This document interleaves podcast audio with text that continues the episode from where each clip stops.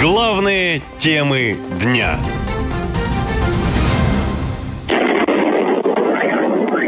Это не конец света. Это пожар. Кто подорвал газопровод в Саратове? В сети появились ужасные кадры пожара. Очень-очень сильный взрыв. Я, конечно, спокойно не могу об этом говорить. Мы очень сильно все перебывались. У меня рядом себе сидел ребенок. А ребенок мой, она так заревела, она очень испугалась. Затрещали все двери, окна. Стекла дребезжали, так как будто стучать кулаками по стеклу. Так началось утро у жителей Саратова. Буквально за считанные секунды в небо поднялся огромный столб дыма, который было видно на расстоянии нескольких километров. Нихуя, Лёха, ну я смотрю, ебало что-то. Красиво. Нихуя себе. Нам туда ехать? Ну, да, как бы да. Что-то в Саратове очень хорошо взорвалось сейчас прям при мне. И очень замечательно горит.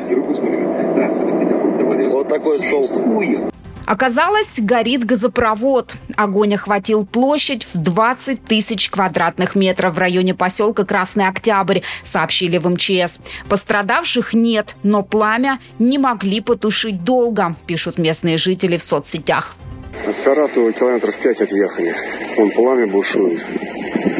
Дым вверх поднимается. Что-то полыхнуло конкретно.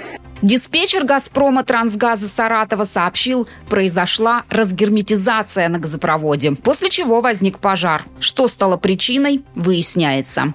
Вследствие утечки произошло взрыв, последующему возгоранию. Население не пострадало, отключения в нашем районе ни по газу, ни по электричеству не произошло, никаких опасностей не было, все службы сработали оперативно и вовремя. Газоснабжение района в данный момент не нарушено. Местные жители рассказали журналистам, что перед взрывом слышали гул беспилотника. Но официально информации об атаке дронов не поступало. В последнее время практически каждый день в России сообщают о сбитых беспилотниках. Причем под угрозой уже давно не только приграничные регионы, а и глубокий тыл. А судя по атакам на Крым, ВСУ стали использовать кроме дронов еще и ракеты дальнего радиуса действия, которые системы ПВО не всегда всегда могут сбить, говорят военные эксперты. Наша лента. Коротко и ясно.